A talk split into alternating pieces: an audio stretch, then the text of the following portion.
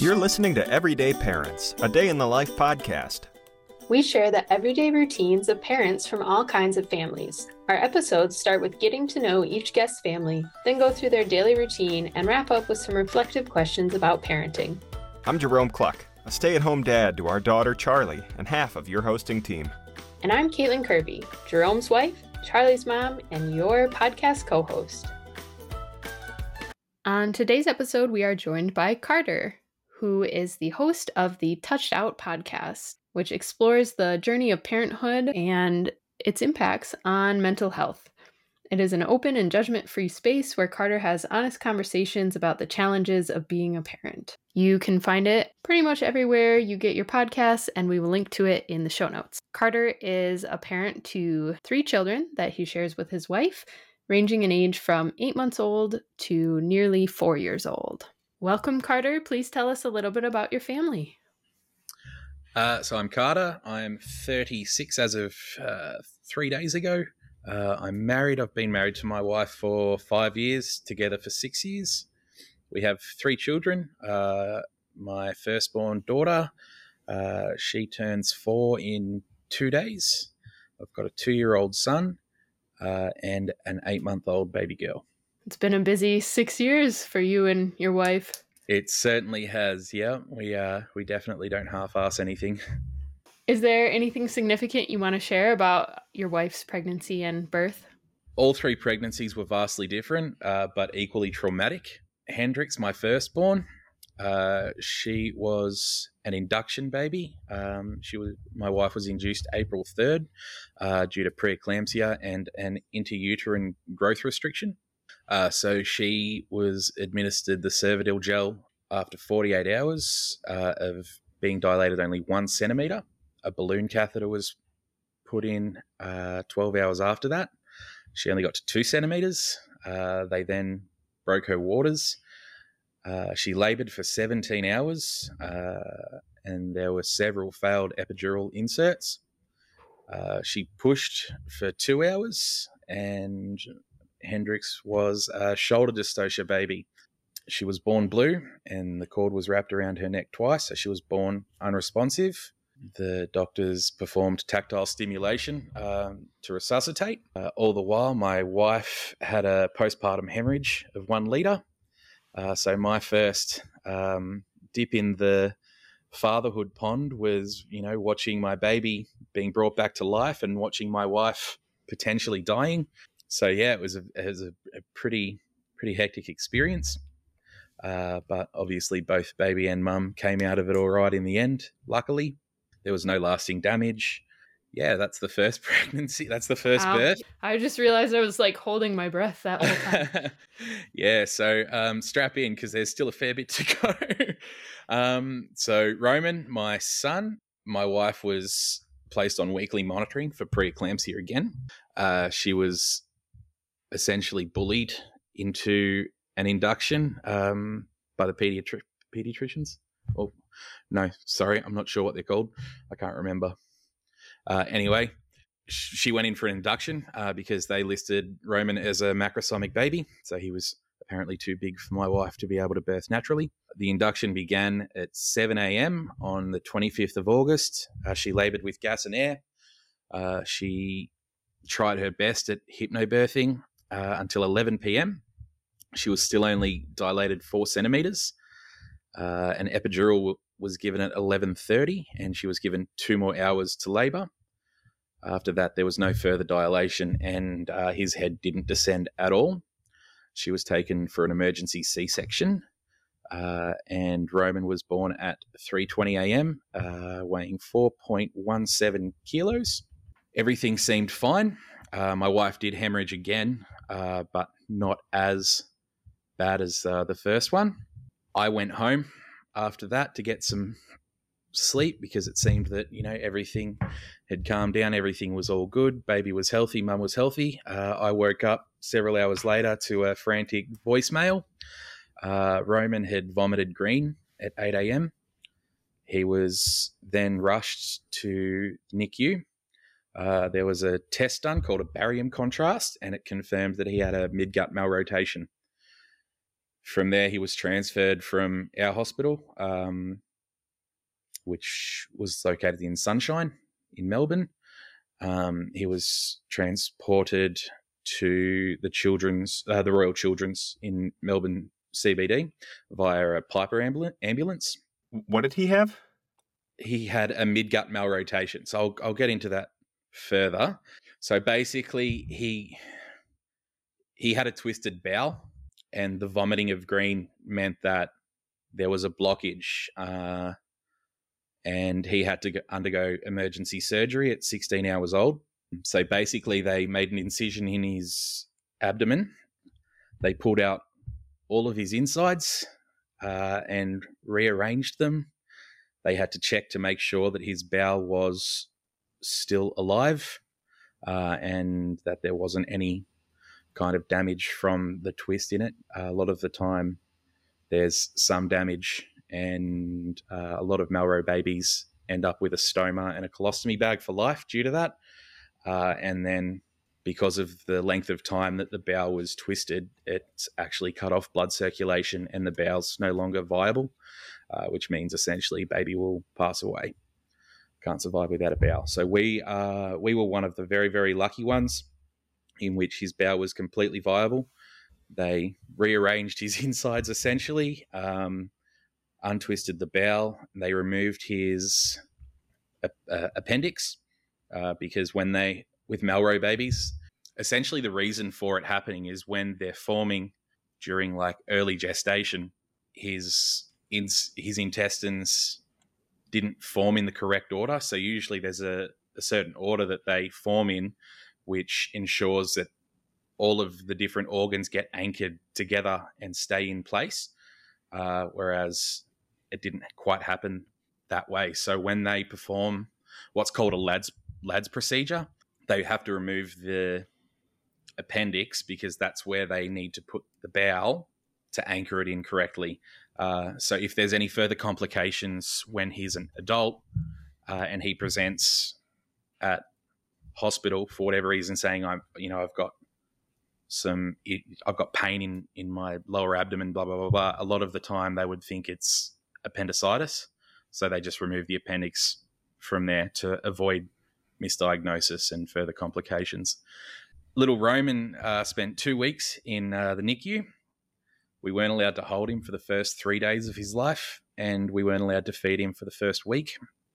Uh, so he had a lot of cords coming out of him, and it was it was very scary, very upsetting to see. Uh, he is now great. He's happy and healthy. It doesn't seem that there's any lasting issues. Uh, he has been diagnosed on the spectrum. I don't know if it's due to uh, his condition. We're a part of a couple of different support groups, and it seems to be somewhat of a recurring theme, um, but there's not enough study done to show any kind of correlation. So that's the second one. And the third one, Salem, my baby, eight months old. Because of the first two pregnancies, my wife was uh, asked to come in for daily monitoring at Bendigo Hospital, which is an hour drive from us.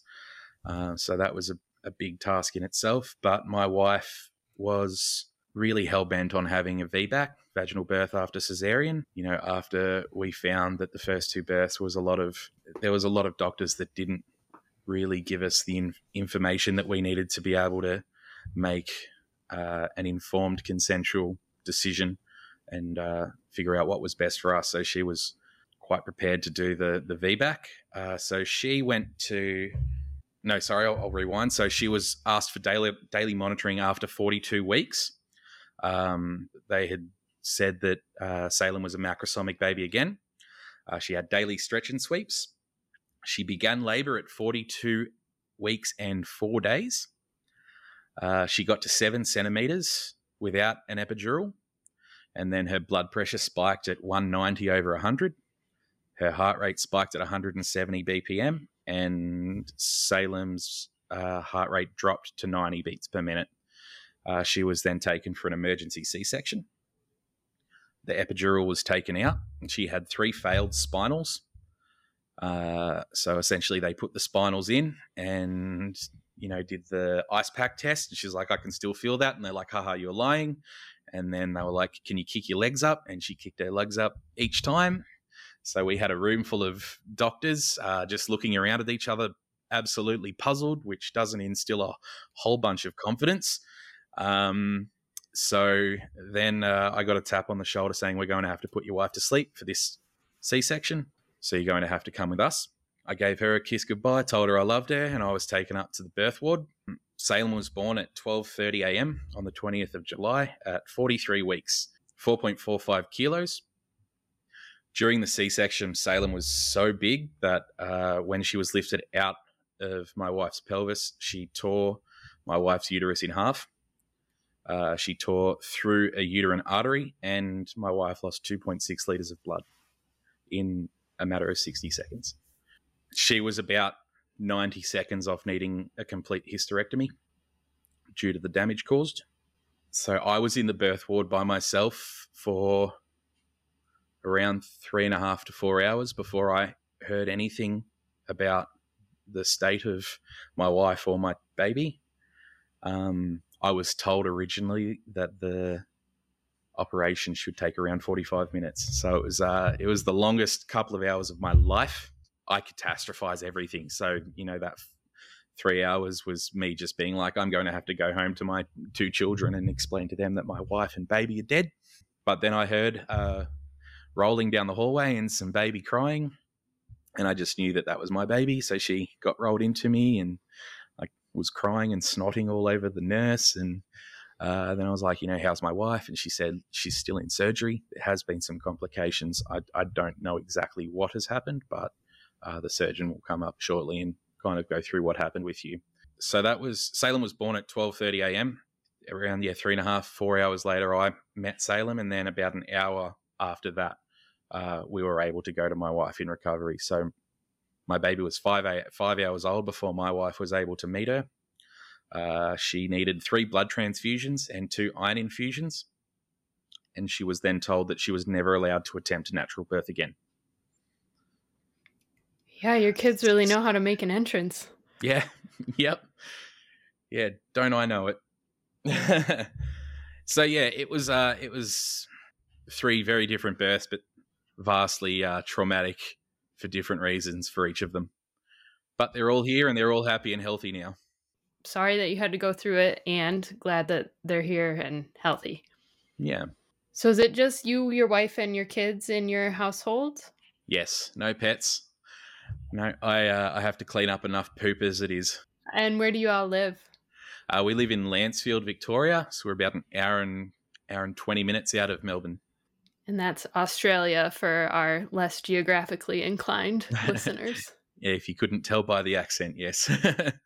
uh, what do you and your wife do for work? Uh, so I work uh, at a youth justice facility. You would probably know it as a uh, juvenile detention centre. We try to call it something a little bit softer here to make it sound less horrible. Uh, so I am sorry, I'm not a correctional officer. Uh, my official job title is youth justice worker. I've been in that position for four years now, one of which I spent day shift uh, until I got assaulted, uh, breaking up a fight. Uh, from there, I moved to night shift. So I've been on night shift for just shy of three years now. And my wife, uh, she works two jobs currently. So she is um, international client liaison for a online wholesale art store. And she also is uh, working front of house and um, bar work at a local brewery that's just opened a few months ago. So, where do your kids spend their days? Uh, so it depends because my shifts uh, they are a little different. Uh, so I work a seven day fortnight. So I'll have one week where I work five days. So it'll be a Monday, Tuesday, and then Friday, Saturday, Sunday. And then the week after that, I work Wednesday, Thursday. The days that I'm not working, they'll either be home with me or generally they will go to daycare if I need to have a little bit more sleep. Yeah, so it's either daycare or with me during the day. And when I'm working weekends, my wife will have them on the weekends. But yeah, it's a lot of tag teaming and a lot of kind of preparation to make sure we know what's going on and everything like that. Yeah, it sounds like a lot of moving pieces. So, what does your support network look like? Who are some of your biggest supporters, and how often do you see them? Uh, by and large, it's just my wife and me. I have like one friend uh, who unfortunately lives in Sydney. He works in uh, the film industry. Uh, so, Sydney from here is around about a 10 hour drive. Uh, I get to see him maybe once or twice a year if I'm lucky. But for the most part, he's very, very busy doing uh, special effects makeup and prop design for Marvel and Disney and horror movies and all of that sort of thing. So I'm a massive supporter of him. We we talk pretty much every day on Facebook and Instagram and whatnot. Uh, so he is a pretty constant part of my life, even though I can't see him in person. Otherwise, uh, my wife's parents live in a town called Kilmore, which is around 20 minutes from here. And then, like, her siblings live kind of scattered throughout the area as well. If we're in a pickle, we need like emergency help. We've generally got someone that's able to come and help us out. Okay, so when you were awaiting the birth of Salem, I was wondering where the older two kids they would have been with her family then. Yeah, so they were with my wife's sister, her older sister. Yeah, um, and she's she's she was great throughout all of the births. Um, Hendrix, my oldest, stayed with her for pretty much that entire two weeks when uh, Roman was in the NICU because that was at the beginning of biggest COVID lockdown. Oh my God! The longest right. co- the longest COVID lockdown in the world. So um, you know, Victoria, my state, holds that record. So there was a lot of moving pieces with that as well. Uh, we were luckily able to stay at the Ronald McDonald House, which is just down the road from uh, the Royal Children's Hospital. However, because of the COVID restrictions and lockdowns, we weren't allowed to have Salem with us. Uh, sorry, not Salem, Hendrix. Uh, so Hendrix had to stay with my sister in law. I wasn't allowed to be in the hospital with my wife so we weren't allowed to be there at the same time. It was only one parent or guardian at a time. So for the first two weeks of Roman's life, my wife and I weren't allowed to spend any time together with him. Uh, and she was recovering from the surgery, and they still would make her leave the hospital and go sit in the car park in the car for me to be able to come in and visit my son. So it was a it was a very very daunting and emotionally draining journey. And then when I was done visiting him, I would either drive my wife back to the Ronald McDonald House because she couldn't walk the 500 or so meters to get back there, and then I would drive at about an hour and 10 minutes home to pick up my daughter and spend the night with her, and then we'd just kind of wash, rinse, repeat, and do it all over again the next day. All of these births were they seem both mentally and physically scarring. Um, it seems incredibly courageous to, after the complications faced with one, to then have another. And then you said for the third one, she was dead set on uh, vaginal birth after cesarean section. That just strikes me as something that takes a lot of courage to undertake, you know, your hell or high water. You're like, we're going to have another kid. Was there any, like, what, what did that discussion look like? Uh, I guess deciding that you did you always know you wanted to have this many kids or were you at all deterred by when i uh, when my wife and i first uh, started dating we had that conversation. Um, i never pictured myself as a father. Uh, at the time we started dating i was still a little selfish and still enjoyed you know going out drinking and partying with friends and whatnot. It wasn't even a year that we were together before I'd proposed to her and it was less than a year after that that we were getting married and she was like a couple of weeks off having hendrix. So it was it was it was literally a matter of uh, just meeting the right person. You know once once we had that discussion we actually had that discussion on our first ever holiday uh, in bali indonesia. Uh, we had been drinking at a poolside bar and she looked me in the eyes and was like i really, really want to have kids with you. And I was like, get out, you know, you, you've had too many express, espresso martinis, you know. Uh, but then we had a, a sober yet hungover conversation the next day, and she said, "I'm serious. I'm serious. You know, I love you. I want to spend the rest of my life with you, and I want to have a family with you." And from there, you know, I was just like, "Okay, well, I am terrified that I'm not going to be a great father, but let's give it a red hot crack. And uh, turns out I was a natural, and uh, those kids are my absolute life. And uh, pretty much every waking moment's devoted to them and my wife. We had originally planned on four. Even after the traumatic births and stuff, there was never kind of any like, oh, maybe we should stop at one, maybe we should stop at two. After the third, however, we we're still coming to terms with the fact that we might not have a fourth, uh, but I'm still not allowed to book in a uh, a snip snip.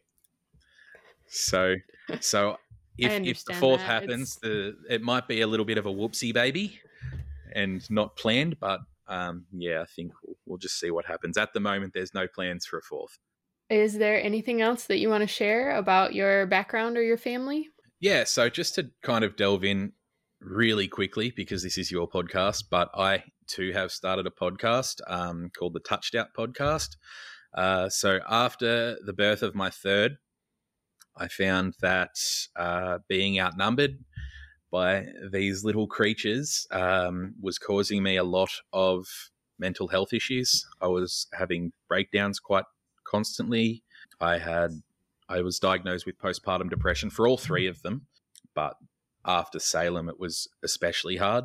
So I began therapy and got booked in with a psychiatrist, and I was then diagnosed around about eight to 12 months ago with ADHD and autism.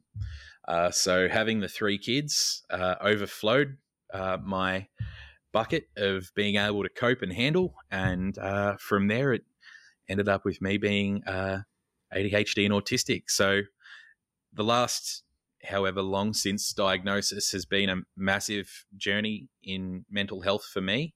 Uh, I'm still learning things about myself every day, and uh, the podcast that I have just started is a massive part in that journey. Uh, and you know, every day I'm trying to learn from uh, this massive community that I'm trying to create and uh, and yeah, it's super super rewarding and super fulfilling. Um, and I feel like when I first started getting into it, there was hundreds and hundreds of parenting podcasts, and then there was hundreds and hundreds of mental health podcasts, but I couldn't really find a specific podcast where the two topics intersect, uh, especially fronted by a male.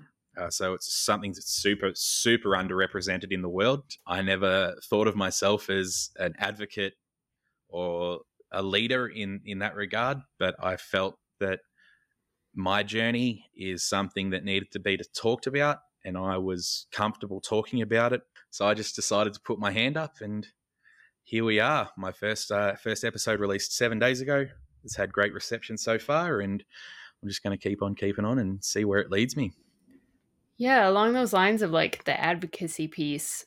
I mean, to what level did you have to advocate for yourself with the postpartum depression diagnoses? Because at least in the US, there's like zero screening of that for the fathers.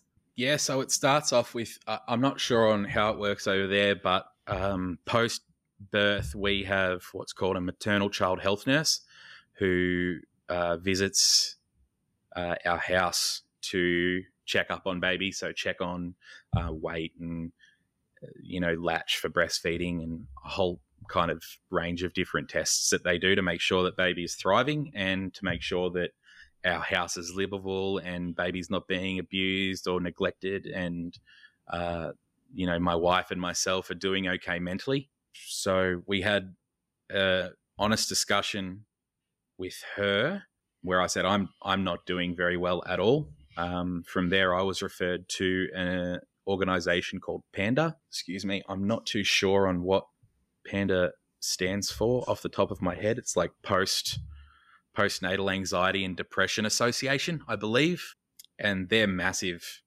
uh, massive advocates for uh, both men's and women's mental health in the postpartum stages. I believe it's up to the first 12 months of um, of becoming parents.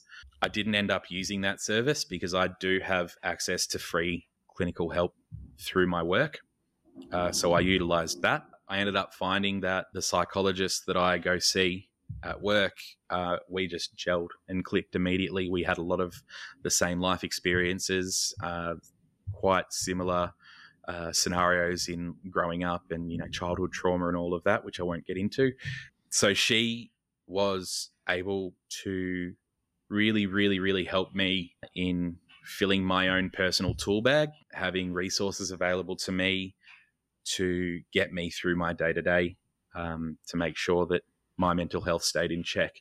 So I credit her to a, a massive part of uh, me healing from postpartum depression and uh, the journey that I'm currently on today, and probably always will be.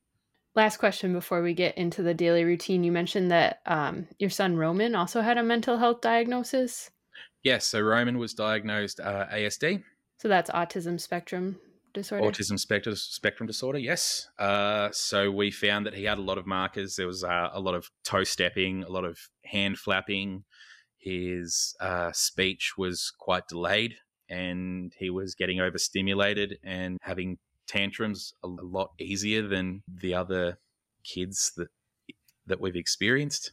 We got him screened, and uh, it came back yeah positive for that. Since then, we had him in um, OT, occupational therapy, every fortnight, um, which is with animals as well. Uh, so he gets to go to a special little farm um, and pat so many different types of animals to get him used to you know different sensory inputs, sight, smells, different textures, things like that. So you know like birds have feathers and pigs have wiry hair and horses have this and yeah so it's it's really really great. Uh, they're called paws on film. It's something that i take him to every fortnight and uh, it's a great bonding time for me and him. He's been in that for eight weeks now. His speech has improved tenfold in the time that he's been there. His sensory meltdowns have gotten a little bit better. But yeah yeah it, it seems like he's pretty pretty on track to uh, I wouldn't say becoming a normal uh, kid because you know every kid's different, but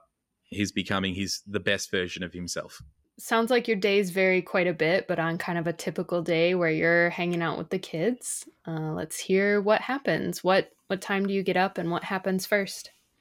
Uh, so on days where I'm not on shift and I do have the kids, uh, my day generally starts around 6 a.m. when my oldest comes in to wake me up to tell me that she's not tired anymore it will either then go f- between me saying, go jump back into bed and read some books uh, for a little while while I have a little bit more of a snooze. Uh, but then my youngest, Salem, will wake up shortly after. So I'll jump up, get them changed, fight with my daughter about the clothes that she's going to wear for the day, uh, give Salem a bottle. Uh, Hendrix is such a uh, self sufficient three year old. So she gets her own breakfast now.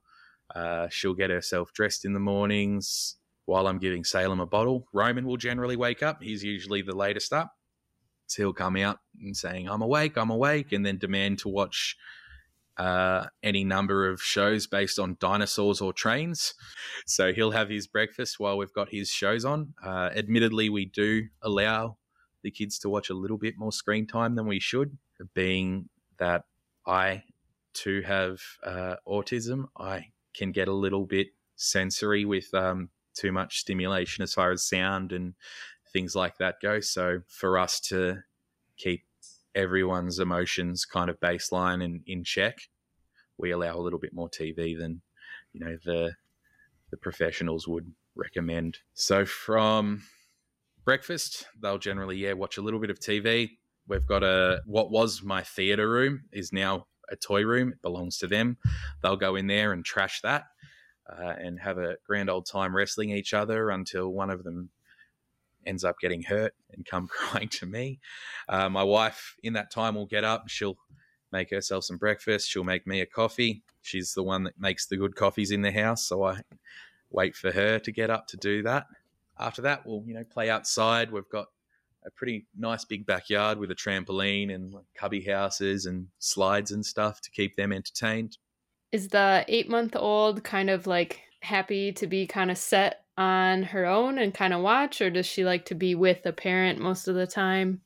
Uh, it depends on the day. It does it does change uh, from day to day. Sometimes she's teething at the moment, so she prefers to be held. But she's she's great. She's a great tempered little baby. She's very very smiley. It's very minimal effort to keep her entertained. Uh, we have a bouncer. We have like a jolly jumper. We have an exerciser that she gets to stand in and bob up and down on, and a whole heap of toys. And if uh, she starts getting grumpy, my eldest Hendrix will generally jump in and redirect her and get in her face. They're all very, very loving, loving siblings. You know, they all hug and kiss each other, and it's uh, it's it's really great to see. You know, any any time where I'm feeling like uh, I'm not stepping up to the plate and being a good enough parent, it doesn't take me long to realize that we're doing all right as far as the kids go. There's a lot of love in the house. So yeah, uh, in the mornings after your wife wife gets up, do some outside time, and then what? Uh, so she'll generally go to work on the days that I'm home with the kids. Um, yet again, it's like the tag team. Uh, she works when I'm not, and I work when she's not. We'll come inside. I'll make some lunch, and then baby is generally asleep by around 10:30 and Roman goes down for his midday nap. My daughter Hendrix refuses to have her midday nap now, uh, so she has rests on the couch uh, where she generally chooses between three movies.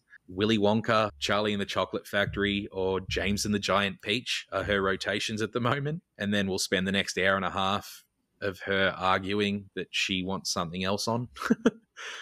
Roman will wake up around about two o'clock. Salem will, will have been up and had some lunch. She's just started on solids a couple of about two months ago. So we're doing like baby led weaning with that, which is good fun. She's only had two instances where I've had to intervene and uh, smack her on the back a few times to get the food up. baby led weaning is larger pieces of food usually. Yeah, it's essentially everything that we would eat, um, but just appropriate sized bites for her. So yeah, it takes it takes a little while for her to understand the swallowing mechanism and whatnot. So there's been a few instances where food has gotten stuck. The most important thing with baby led weaning is if they're red in the face, they're okay. And if they're blue in the face is when you intervene. So we've had two instances of uh, a little bit of blue in the lips. Yeah, because you can you can control the size of what you're giving them, but you can't always control how much of that they're cramming into their face. Exactly right. Yep. Uh, but yeah, I'm luckily trained in uh, resuscitation and CPR and all of that stuff, so we've we haven't had uh, too much of a, an emergency yet. uh, so after Roman's woken up, it'll just be yeah general playing around the house. We don't tend to leave the house too much. Uh, we've got everything we need here. We're quite self sufficient as far as entertainment and things like that go. I'll have a play with the kids and wrestle around with them, and then by the time all of that's done, it's you know four thirty, five o'clock. It's time to start dinner. It depends on what shift my wife's working that day, whether she's working at both jobs or not. She'll either come home around dinner time, we'll all eat dinner together, and then start the nightly process of, you know, bath, brush teeth, get them in their jammies and get them into bed. Uh, or if she's working, she'll generally work until 10 30 11 ish so all of that's kind of left up to me so i'll make dinner we'll get everyone fed I'll let uh, the two older ones muck around a bit while I uh, give Salem her end of night bottle and put her to sleep. So she'll go down around about seven o'clock. Then I'll get the kid, the other two, ready for bed. They're generally in bed by 7.30, 8ish at the absolute latest. Uh, they go feral after eight. It's kind of like gremlins. Do they have any specific nighttime routine, bedtime routine? Bluey. We watch Bluey in this house. That's uh, Turtle Boy is the episode that they choose most of the time to watch before bed. I'll once I've got Salem down, I'll go out into the theater room and I'll sit on the couch and they'll come sit up with me and snuggle into me. We'll watch that together. I might read them a book. They have a couple of different books that they like to read before bed, so it's they're all by the same author. I can't remember exactly the name. It's like 10 little dinosaurs or 10 little unicorns or 10 little pirates, things like that. They're just like rhyming books. They're good fun. Um, and Roman likes that kind of regiment and structure anyway. He doesn't like to kind of stray from his routine too much. I think that overwhelms him just as much as it overwhelms me when something changes without any warning. So by then, yeah, we get their teeth are brushed, uh, they're in their jammies. I put them in bed, uh, fill up their bottles, turn on their cameras, make sure that they've got their white noise sounds going so they can sleep. Do any of them share rooms? No. No, we uh we went on a holiday at the end of last year uh, for New Year's, and uh, Roman and Hendrix shared a room, and never again, never again. They didn't go to sleep until about two a.m. because they were just mucking around with each other the whole time. They can't help each other. They can't help themselves, and they can't help each other.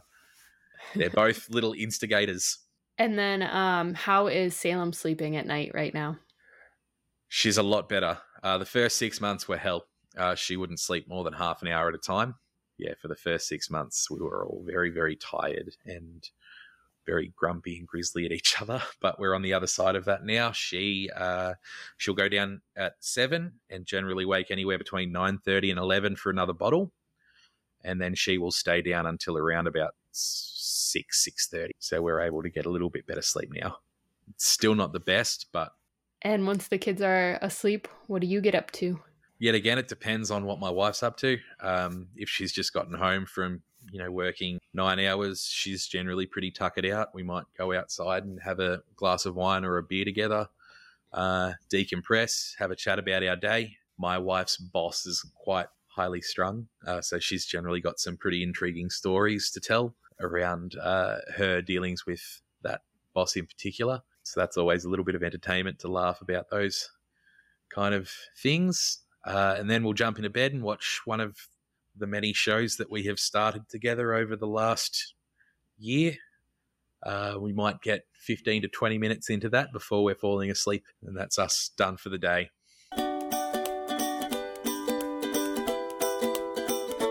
Good day, listener.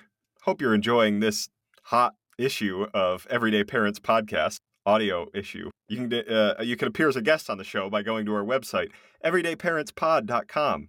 From there, you can follow the link to our guest FAQ and application.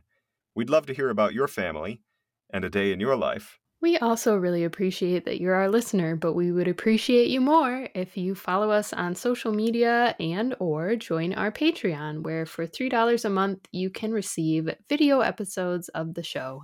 Back to Kookaburra in a gum tree.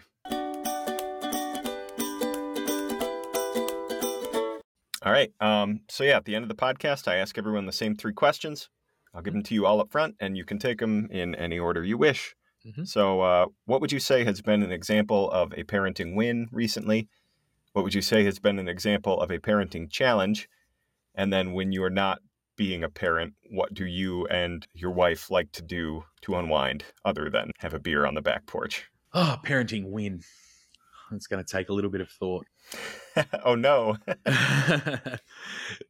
um, I mean, every day's different. Uh, I take the wins and the losses kind of hand in hand. I, I don't put too much stock in celebrating or mourning wins or losses. I just kind of see it as one kind of fluid Okay. thing that happens. You know, Just a river of experiences. Exactly, yeah. It's, because everything's ever changing, and I'm still learning so much about myself and uh, my autism and the whole unmasking thing and finding out who I am as a person and what my personality is, and uh, you know, dealing with Roman and his ever changing personality, and then I've got Hendrix, who she kind of flows between this incredibly smart and articulate little three year old who has a million questions about life and death and you know what happens after and my mother unfortunately passed away from breast cancer when i in 2015 uh, so it was before she met any of the kids but we have pictures of her up and Mm. my daughter asks about her daily and Mm. you know why doesn't nan nan come visit us and all of that so that's quite a general topic of conversation in the house uh, was one that I had a lot of trouble discussing at first, but is uh, it, it's it's grown to be a, a special little moment between myself and Hendrix. We've discussed religion. We're not a religious household, and I won't delve too far into that. We like to leave people to uh, believe in what they believe in. But I've explained to my daughter, you know, that there's billions of people in the world, and uh, they all believe in different kind of gods and uh, outcomes and afterlives and everything like that. And once she's older, if she wants to explore her spirituality or faith, that's entirely up to her. We won't push her into it, nor will we pull her out of it. Uh, so I guess parenting wins is just the conversations that I am able to have with with my kids and watch them grow into little humans every day. And, you know, I'll always, at the end of the day, worry if I've had a, a an especially rough day and I'm a little touched out or overstimulated and I've gotten a little bit grizzly and grumpy.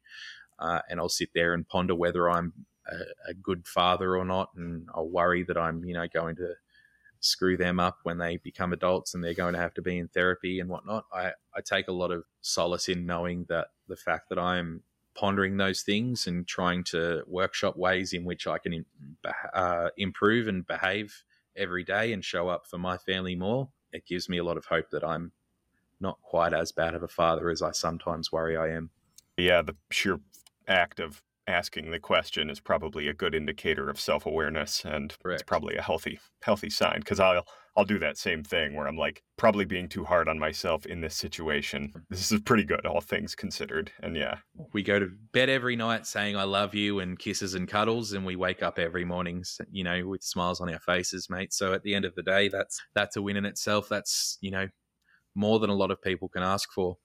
Uh, yeah. So, uh, yeah, I, I do consider ourselves very, very lucky. So, I know you had said you had just begun a podcast.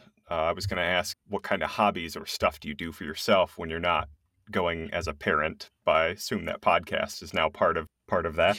Yeah, the podcast is definitely the current hyperfixation. Uh, the the dopamine hit that my ADHD requires. Nice. Um, apart, apart from that, you know, if I'm not sleeping, because of you know the fact that I do a 12 hour shift from 7 p.m. till 7 a.m. It's a half hour drive each way. If I don't have the kids, uh, you know, I'm either doing the podcast because I record with uh, guests all over the world, so I have to work around their schedules and the time differences. So there's a lot of planning around that and editing the podcast. Yeah, just I try to talk to my friends when I have a chance. Um, I'm lucky in that there's a little bit of downtime in my work. I'm able to watch a little bit of TV while I'm at work, providing the uh, the kids that I'm uh, looking after aren't acting up too much. But apart from that, I like playing a bit of PlayStation when I can. Um, I've just sunk a lot more hours into Hogwarts Legacy than I would care to admit. yeah, it's I, am a pretty simple person. I'm not an outdoorsy person.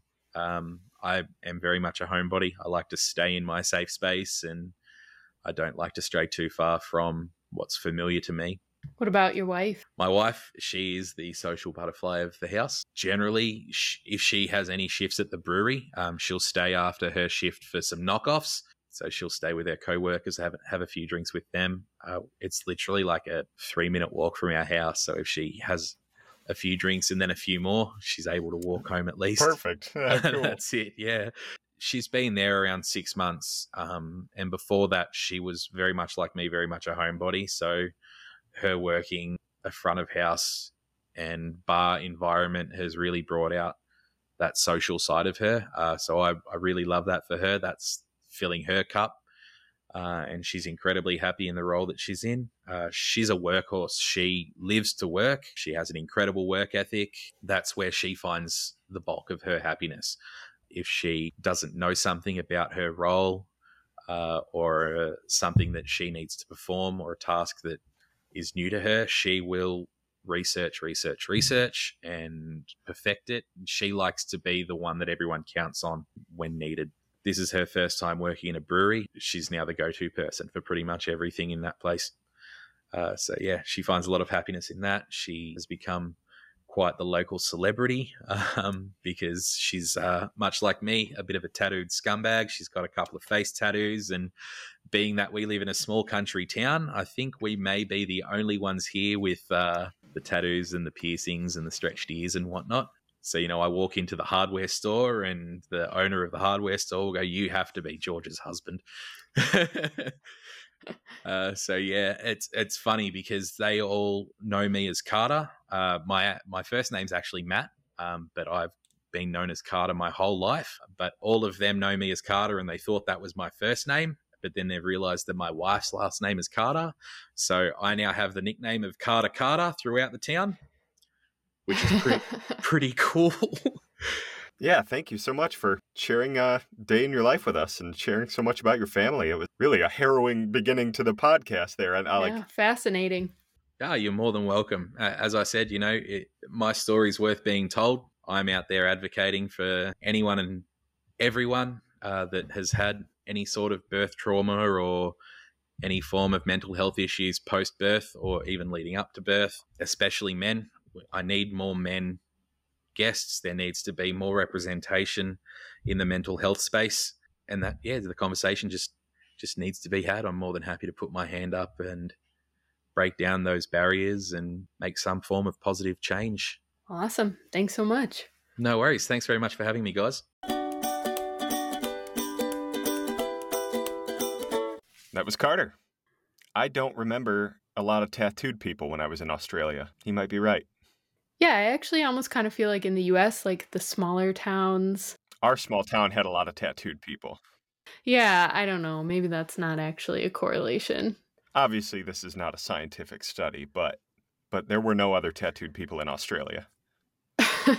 um, yeah, so another guest with three under the age of four. And I think I would have made you get a vasectomy long ago if our journey had paralleled theirs, but it's uh, wonderful that his wife his wife sounds like a super soldier, indestructible.